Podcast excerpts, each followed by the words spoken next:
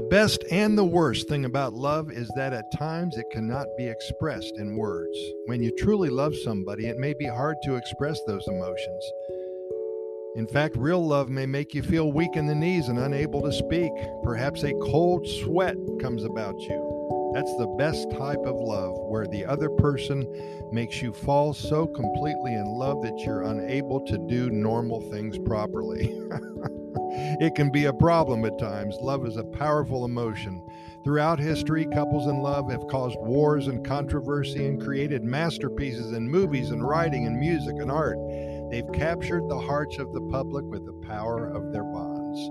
People kill over love. They work their butts off because they love somebody. They spend lots of money to show their love on diamonds and new cars and maybe even a house in the Hamptons.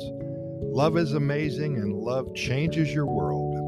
From the allure of Cleopatra to the magnetism of the Kennedys, the, these, excuse me, these love affairs have stood as markers in history. Romeo and Juliet, so many. Bonnie and Clyde.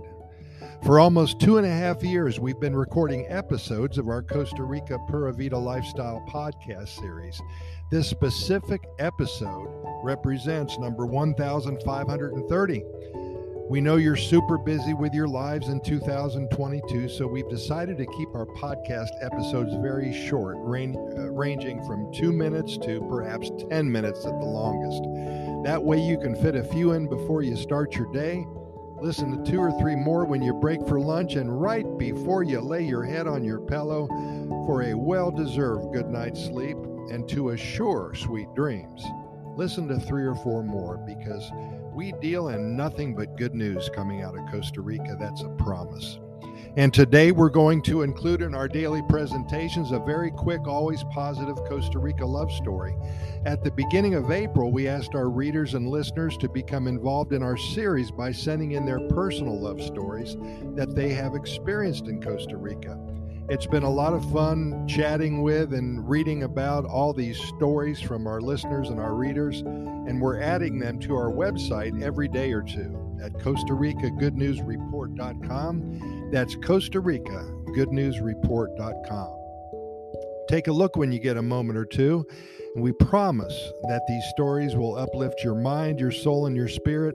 And it may even bring back a few memories from when you learned about and first met your loved one. And if you did meet the love of your life here in Costa Rica, then by all means send in your story via email at Costa Rica Good News at gmail.com. That's Costa Rica Good News at gmail.com. We'd love to share your love story with all of our readers and our listeners. And with that in mind, here's a quick love story to get you going in a positive light. Thank you, Nick, for sending this in.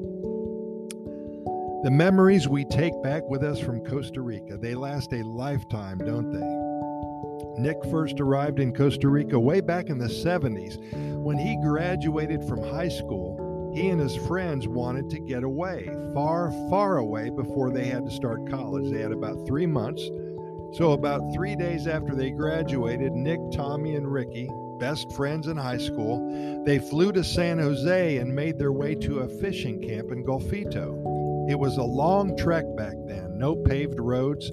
A four wheel drive barely made it. But the fishing was good, the fishing was excellent, and the people were so very friendly.